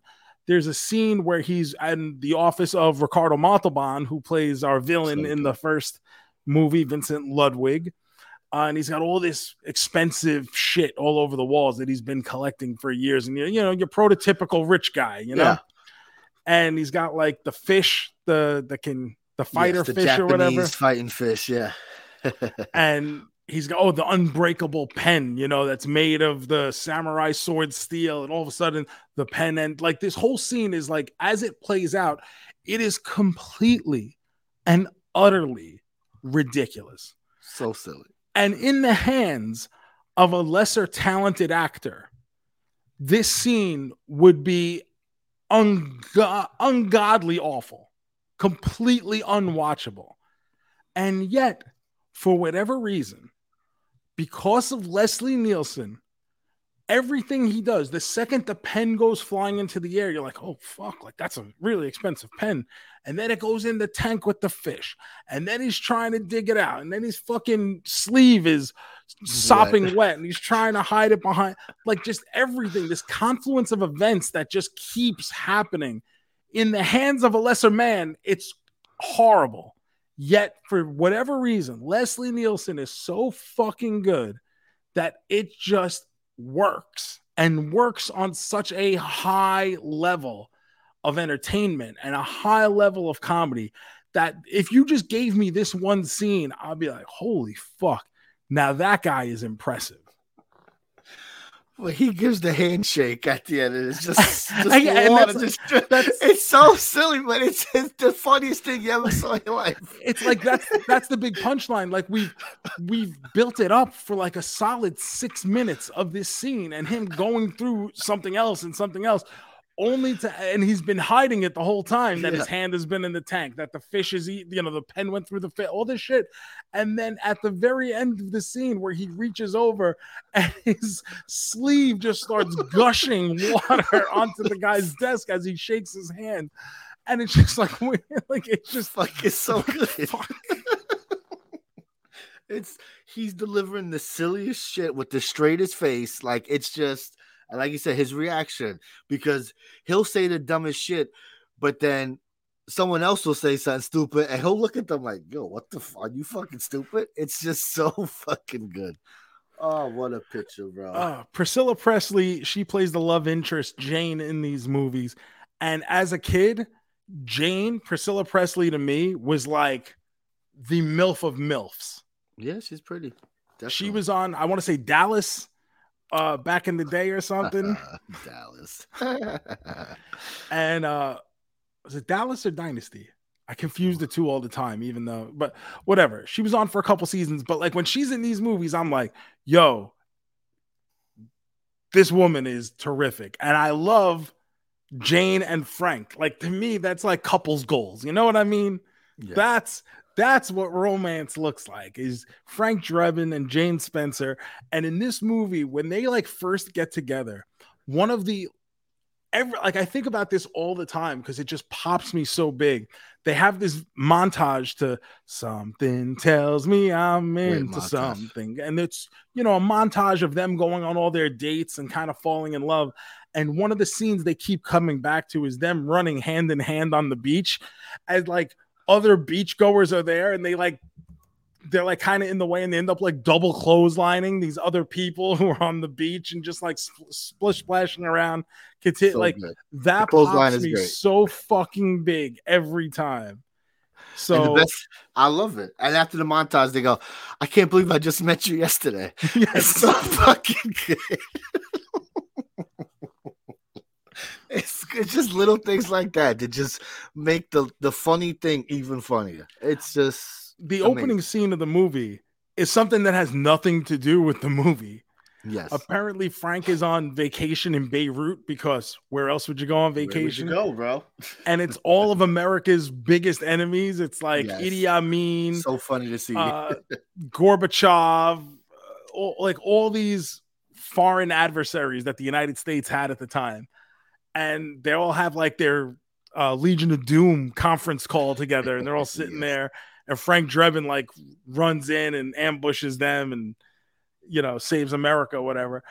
And it's just, it's so fucking good. Like the end is like, he's like giving Gorbachev a noogie, and Gorbachev, for those of you who are a bit younger, no, was the leader of communist Soviet Russia, and he had was known for having this rather large birthmark on his head. And as Frank Drebin gives him the noogie, the birthmark wipes right off, and like he turns to the camera, breaks the fourth wall, and he's like, "I knew it." yes. He's spying and they're talking shit about America. He just can't take it no more. It's so good, bro. What a movie. Oh, I and of course, this all builds up to the the big baseball game. At it's actually filmed at Dodger Stadium, but it's a game between the Angels and the Mariners. The Dodgers uh, were offered the opportunity to be in the movie, but they refused because of the bench clearing brawl that would ensue, and they didn't want to be a part of that. Oh my god! I figured they'd be like, "Oh, we don't want the thing with the queen." and This no, we don't want to have a bench. cl-" so stupid, bro. So we get the we get the scene, and this is one of my favorite jokes in the history of life. Frank beats up the guy who's supposed to sing the national anthem. That way he can sneak his way onto the field because he got word that one of the players is going to be the one to try to assassinate the queen on Yes. behalf of Ricardo Montalban. So he needs to be in that game. And he abducts the singer, slips into the tuxedo, does a horrible rendition of the national anthem. And as he's running away from security, because they're like, this obviously is not the singer, he slips into the umpire's dugout, beats up the umpire, puts on the, the pads and stuff, and goes and umpires the game. Only, and first off, we get him doing the umpire stuff so good. is the fucking funniest thing ever because at first he forgets he's an umpire. So he's like waiting to make the call, and the whole stadium's like I looking at him. staring like, "What is it?" And then he becomes like overcome by like Of the crowd reaction. He's into it. so his like his strike three call all of a sudden just escalates and ex- escalates until he, yeah until he does a full on Michael Jackson dance routine to call people out, full on spin and splits, like the whole deal. Uh, and then we get the scene where we get the bench clearing brawl because it's going to happen at the seventh inning stretch, and he's trying to prolong that until he can find out which player it is. yes. The bench is clear, the brawl ensues. All of a sudden, Frank is there. He's arguing with the umpires because of some disputed calls, and he sees Reggie Jackson, baseball Hall of Famer, walking. He's obviously being mind controlled, but he's got his gun. He's making his way over to the Queen, walking like a robot. Frank sees this and he pulls his gun. So as he's arguing with the other umpires, the other umpires just stop and like, sure, he was out. Yeah, whatever Yeah, you say. yeah, he was out. He was out. Oh, oh. and it turns out those were actual major league umpires at Oh, the time that they funny. brought into being this. Um, so he like goes, he foils the attempt on the queen's life, and then when they say, "Hey, that umpire, he saved the queen," and he removes the umpire's mask, and people recognize him as the singer from the pregame ceremony. And Francis from Pee Wee's Big Adventure is sitting in the Yeah, crowd is. and he says, Hey, it's Enrico Palazzo. and the whole stadium chants Enrico, Enrico Palazzo. Palazzo, Enrico, Enrico Palazzo. Palazzo. it's good, bro. I good. love it. It is so wonderful. And then, like, it doesn't even end there. Like, we still got to No, there's still like catch the minutes bad left. guy. you know? Yeah. oh, my father went the same way. uh Ricardo Montalban meets his uh his fatal finish. It is in a way you put couldn't have possibly expected. It's perfect. It- perfect it's for just- a naked it's guy. perfect. And what a movie. What a So picture. Uh like I said, Francis from Pee Wee's Big Adventure. Listen to this like he's done a bunch of shit like if you actually go look at his IMDb. But if we were to play the IMDb game with this guy Francis from Pee Wee's Big Adventure, whose name I like his real name I I can't even remember. What do you think are are on his top four? See, I don't. I know he's in. Like he's always like a. Oh yeah, that's that guy. But to to name something, he's in. um Is he in Leprechaun? Is he the He guy in. Leprechaun? He's like the slow guy in Leprechaun. But so like his other big credits that's are this, it. Well, Pee Wee, Uh-huh. Leprechaun. Pee Wee obviously is the big one, right? Sure. Yeah. Yeah. Uh, of course. But then he's got this one line in Naked so Gun fun. One where line. he's literally credited as, "Hey, it's Enrico Palazzo." That's a great credit. they gave a lot of like the the very bit part characters in this movie. They're credited as what their line was. So fun. So if you read the credits, it literally says, "Hey, it's Enrico Palazzo," and then the actor's name. But one of the other things he's in, he's the older version of Stilwell Angel in a league of their own. Oh, that's right. He is. Yes. Yes, he is. that's so funny. Yep. He's that's what I'm saying. He's a that guy. Like I'm like, I know I've seen him in other things. That's so funny. Mark Holton. That's his name. Oh, that's so funny. Hey, but that's a banger. Those, those are those are four great movies to be a part of, bro. Right? Like for someone that's who's not like a household name, to log on to his IMDb page and be like, Leprechaun, Pee Wee's Big Adventure, The Naked Gun, and A League of Their Own. Like, fuck, wha- is this guy Tom Cruise? is this guy Tom Cruise? I'm looking at his IMDb. Yeah, he's he's just got a little a little part here and there, a little there, a little there. So funny. Like, he's got stuff all over every year. A spectator, it's Enrico Palazzo. So funny. oh, that is good. God damn. What a picture, Joe. I'm so happy the wheel landed on this. This I, I a- am too. I know this is our last wheel of uh, the wheel of, of fortune. Uh, it couldn't have gone any better, which is why we need to hit some music. Ooh, baby.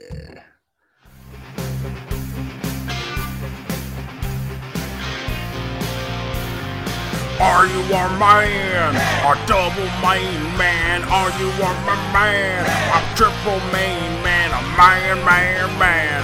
A quadruple main man? Are you our man? Are you our man? Mm, 1988's Naked Gun from the Files of Police Squad. Joe, where's this falling on your main man standings? I mean, it's awesome. It's, It's still just as funny as it was to me 30 years ago. And I mean, what are we at? We're at the 35th anniversary of this film, 1988. crazy. It is still fucking hilarious. And for these people to write this movie and have it hold up after all these years, and maybe it's a product of the, you know, I was at the right age for, Yes, you know, I I, was at that impressionable age. I, I wonder if someone 15 years younger than me Yeah, can watch this for the first time and yeah. enjoy it. I do wonder. I, I mean, I don't know, but like the beats, they all hit for me. The visual gags all hit for me. Everything is great. And yet, I'm only going to give this a quadruple and a half main man, four and a half stars. Mm, four and a half. Ooh, what's stopping you from going the full Monty here, baby? Uh, because we're gonna mention something in about a minute. Oh, really? Okay. Uh, wow. I'm gonna give this a four. It's a fantastic picture. It holds up. I have a question though. If this holds up, Joe, why do we hate Angie Tribeca so much? It's the same shit, is it not? Is it just we Once need again- Leslie Nielsen's charm? Is that what it is? That's what it is. Because we tried Angie Tribeca. This was And supposed to be that show for yep. us, right? It's the same humor, same kind of silliness, over the top silliness. And both of us watched it going, "Ah." hated it. We hated it, bro. Yeah, we did. We did not like it at all. you know. So once we have all those back episodes uploaded, I want to say Andrew Angie Tribeca was what episode four or five that we tried watching that show. It's very early on in our history. Yes, and it was something I was hearing about. I was like, "Yo, everyone's saying this is like a Naked Gun show. How do we not watch this, Joe? We gotta watch this fucking thing." And neither one of Uh, us was feeling it. No, we watched plenty of episodes. So uh, you watched all the other ones. How are the other ones holding up for you, Well, Joe? and this is why part one only gets a four and a half because Naked Gun two and a half, The Smell of Fear, is my favorite entry in Yeah. the trilogy. now, much lower rated by critics and audiences together. Uh, whereas Rotten Tomatoes gave the first one 86% fresh, part two only got 58%. Mm, that's a big drop. It's a They weren't big feeling it. drop. They weren't feeling it. The audience went from 84% to 65%. Mm, they weren't feeling it. IMDb went from 7.6 to 6.9. But Gomez, the people showed up at the box office. Because even though the budget almost doubled up to 23 million, this movie grossed 192 million dollars worldwide. That's just fucking insane, bro.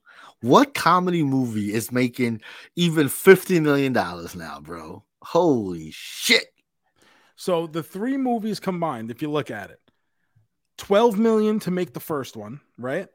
Yep. 23 million to make Naked Gun two and a half, and 30 million to make Naked Gun 33 and a third, which made another 132 million dollars at the box office. Wow. What a franchise, bro. This got to be one of the best trilogy franchises of all time. You're talking about the last entry at 132 million dollar gross being the least well performing one of the of the trio. wow. That's insane, bro. Part three was my movie. I watched that all the time. I think I was like the right age. It was on all the time. I remember seeing that all the time. Anna Nicole Smith. and Anna, I, we forget now because she became like a caricature uh towards the end of her life and then i mean she's been dead now for She's been dead forever. 15 years Yeah.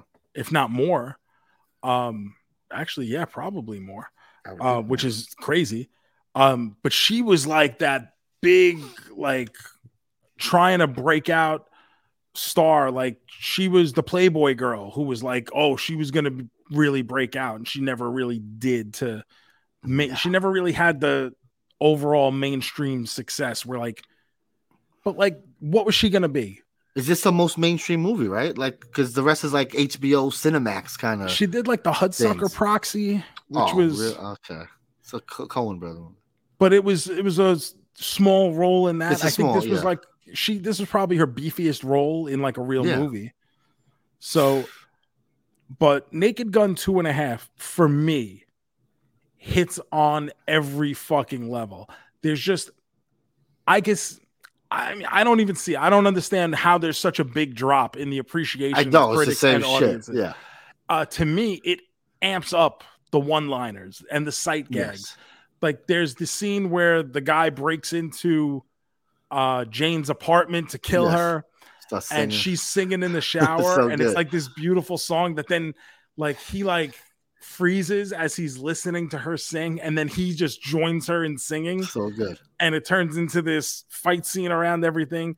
To where we get the incredible visual gag at the end of it of Frank and Jane about to have sex to, you know, like celebrate, like, hey, we beat this killer guy. And she goes, I just want you to know I practice safe sex. And he goes, So do I. And they wear these giant full body condoms. and you just see them kind of hug and collect. Just hugging on the bed. fucking good. Uh, I love Naked Gun two and a half. Um, I said it last week. Uh, For whatever reason, I think we had a copy of this movie uh, at my house, so it was something I watched a lot uh, as a kid, just because I had my own copy. So there's obviously a little bias that goes into that, but man, I just fucking love it, man. Part three, I still enjoy part three, but not Yeah, to the not, extent. it's not as good. Yeah. There's some good stuff, but it's not as it's not as good. like part two and a two and a half for me. Quintuple main man. Mm. unicorn five stars absolutely love it Wow. Because I would go one. I would go one, two, three. I think it's it.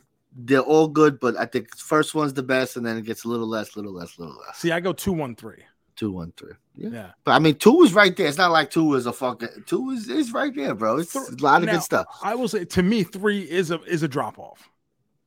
Sure, it is. you know i i don't necessarily like the storyline they got going on with the other criminal.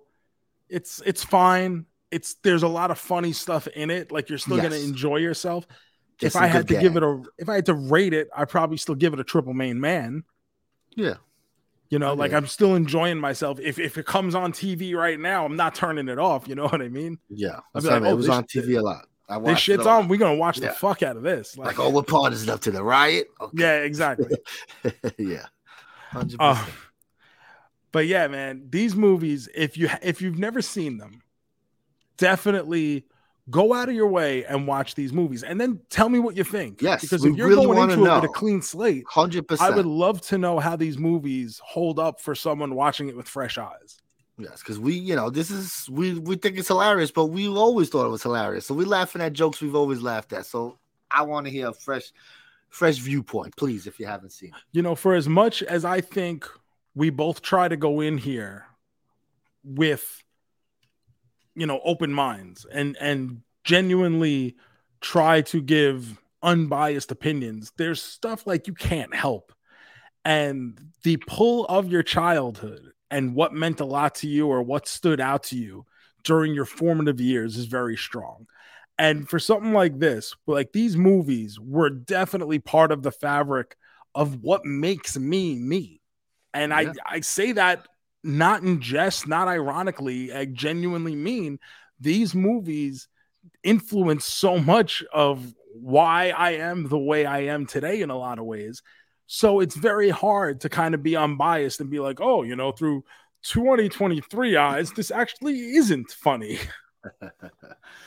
After after we record the pod, Kellyanne always asks, "Oh, what are we watching next week?" And I was like, "Oh, we're watching Naked Gun." She's like, "Oh my god, that's perfect for you too. You're like the only two people I know who like love that movie. Like she's like, that's your guys' movies. Like that's Naked Gun and you guys. I'm like, it's a great movie. What can I say? the best. Uh, it, so it. thank you, Wheel of Fortune, for giving us something absolutely wonderful to remember you by. But unfortunately, that's over now, isn't it, Gomez? Yeah, we're gonna get that wheel the hell out of my face, bro, because oh baby, it's that time. Are you ready, Joe? No. Welcome, boys and girls, to Slaying and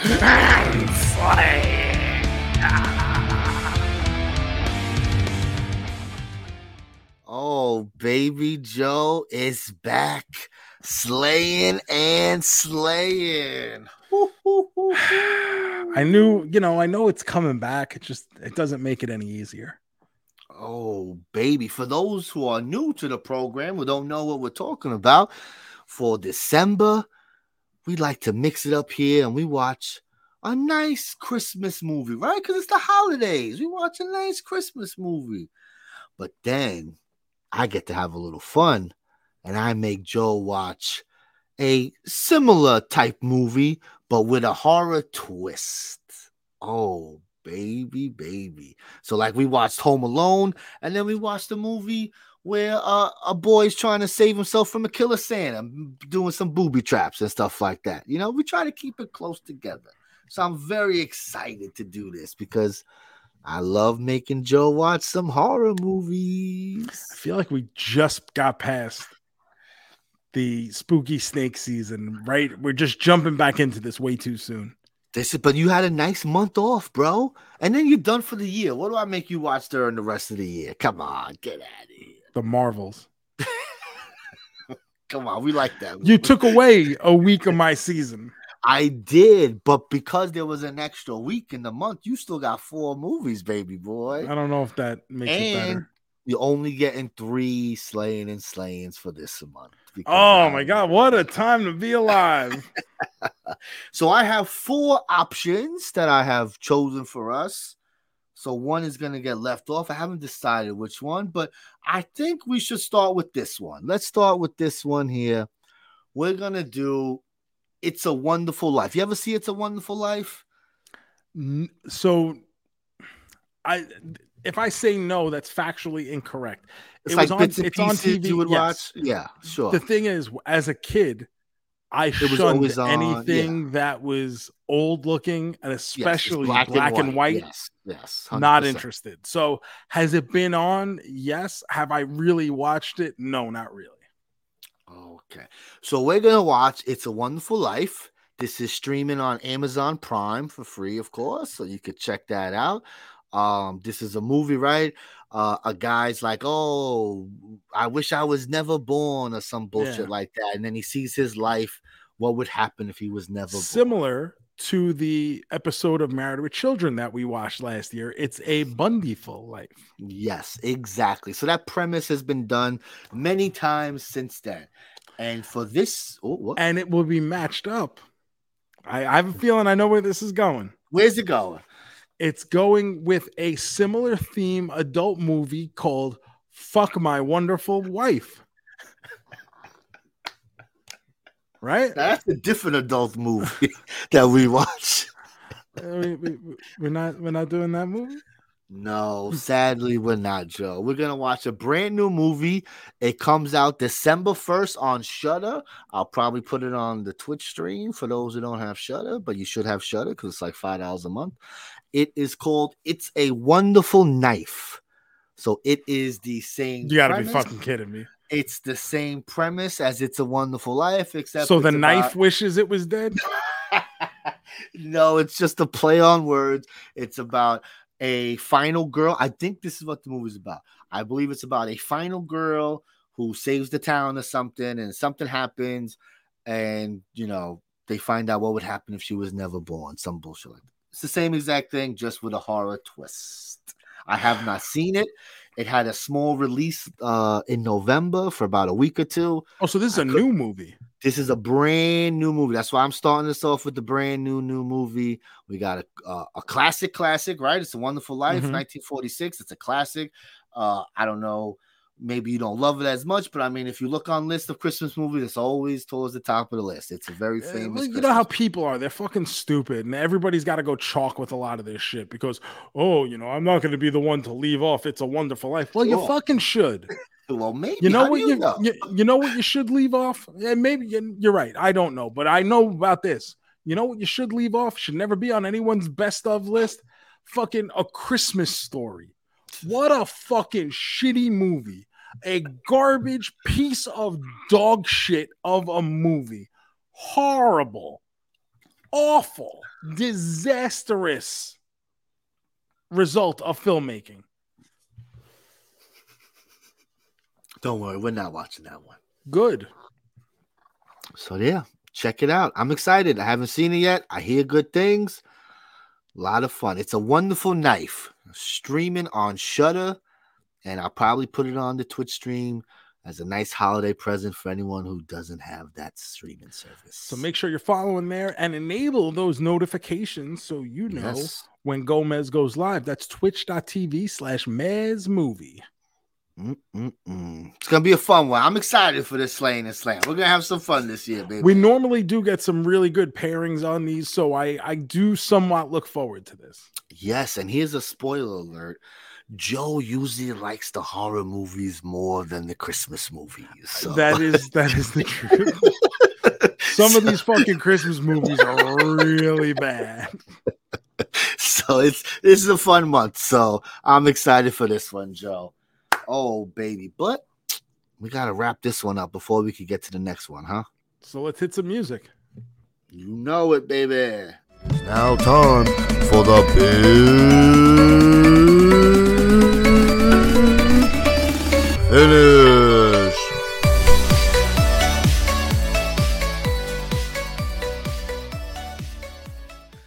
All right, Joe. It's big finish time. We have to spin a wheel. We can't go an episode without spinning. the Oh wheel. God Come on. forbid. You love it, baby. Let's spin it. Oh, I forgot to take something off from last week. Oh, oh, oh, oh, would you look at this? Today's big finish. We got a wrestling theme here, Joe. WrestleMania moments. What are some moments that have popped you? It's been 39 WrestleManias, bro. There's a lot to choose from. Wonder where this is going. Here we go.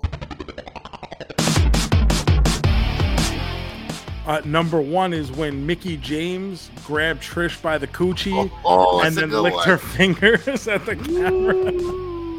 She did that in TNA uh, Impact recently when she fought uh, uh, Trinity Fatu, whatever her name is over there. And she did something like with her butt. And she turns and goes, Don't tease me with a good time, honey, and licked her fingers. It's so good. What is going on? Oh, it was good. Um, this is hard for me, but I'm gonna. All right, let's see. I'm gonna go with. I'll go with Brock Lesnar beating the streak. I was there live, Okay. bro. It was no one thought it was the finish because who the fuck Yeah, thought yeah, Undertaker true. was gonna lose?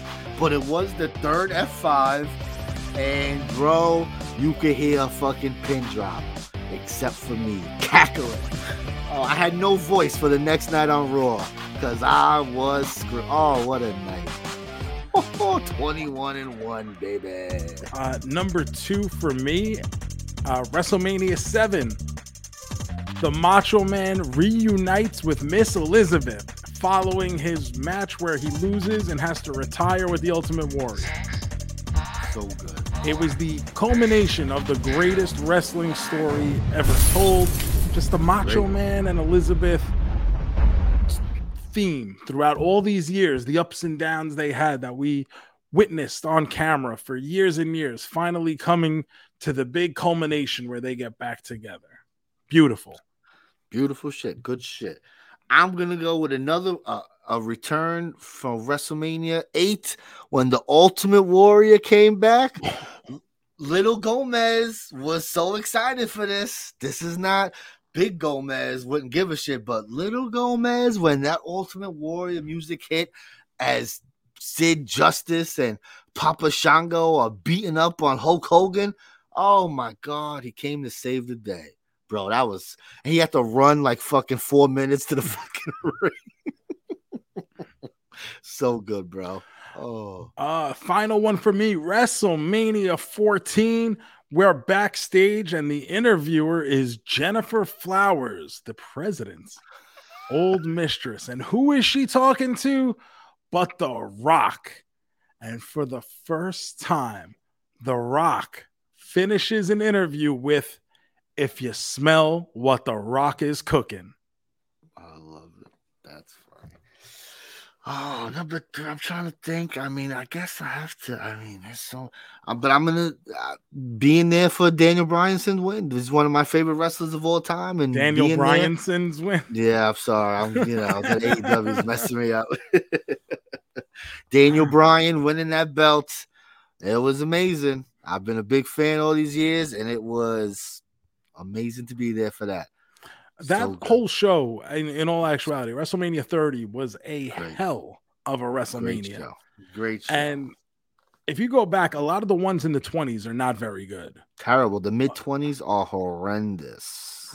Yeah. And WrestleMania 30, especially like 28, 29, like not good at all.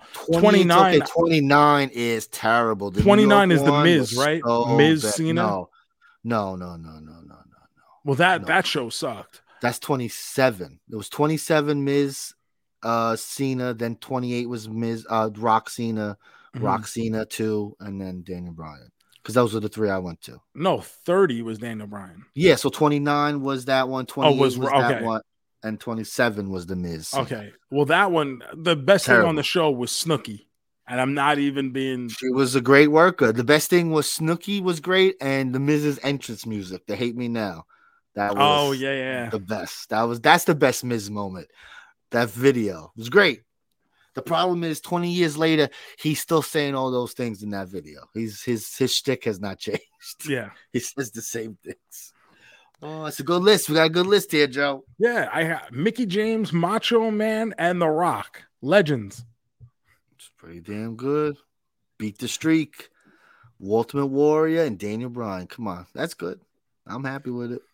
Uh, thank you guys for listening to the Car JoeMeZ podcast. As a reminder, in case you don't follow our social media at Car JoeMeZ, which you should, Gomez and I both were guests on the Monster Madness podcast. Go check it out with our buddy Matt Stein. We're talking horror, we're talking spooky snake season stuff, and what goes into that, what goes into the planning of spooky snake season. So go listen to that, check that out, and you can hear me on a special edition of Small Talk on the Going Postal oh, podcast Oh, with my double main man Dylan Swaggle Postal. Love was- it. This man worked six WrestleManias.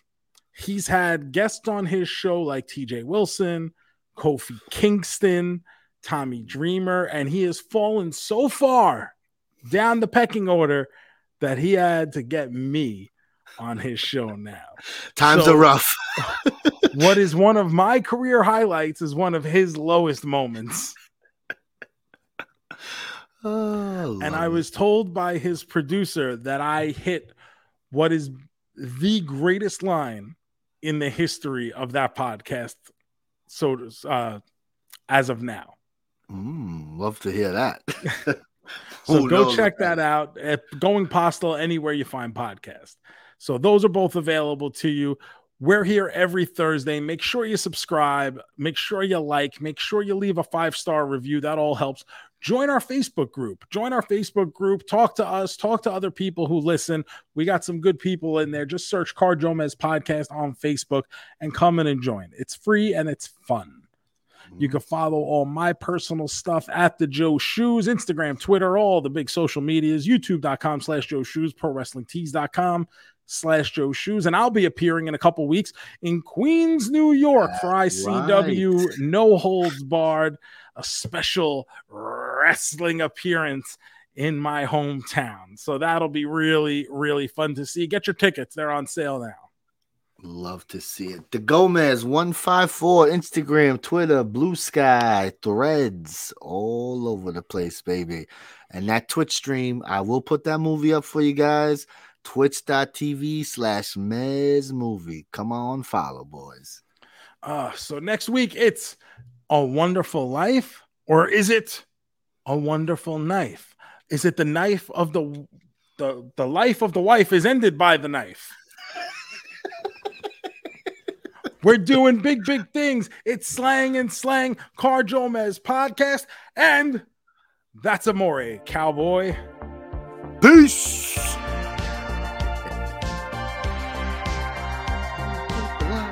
Hey, it's Enrico Palazzo.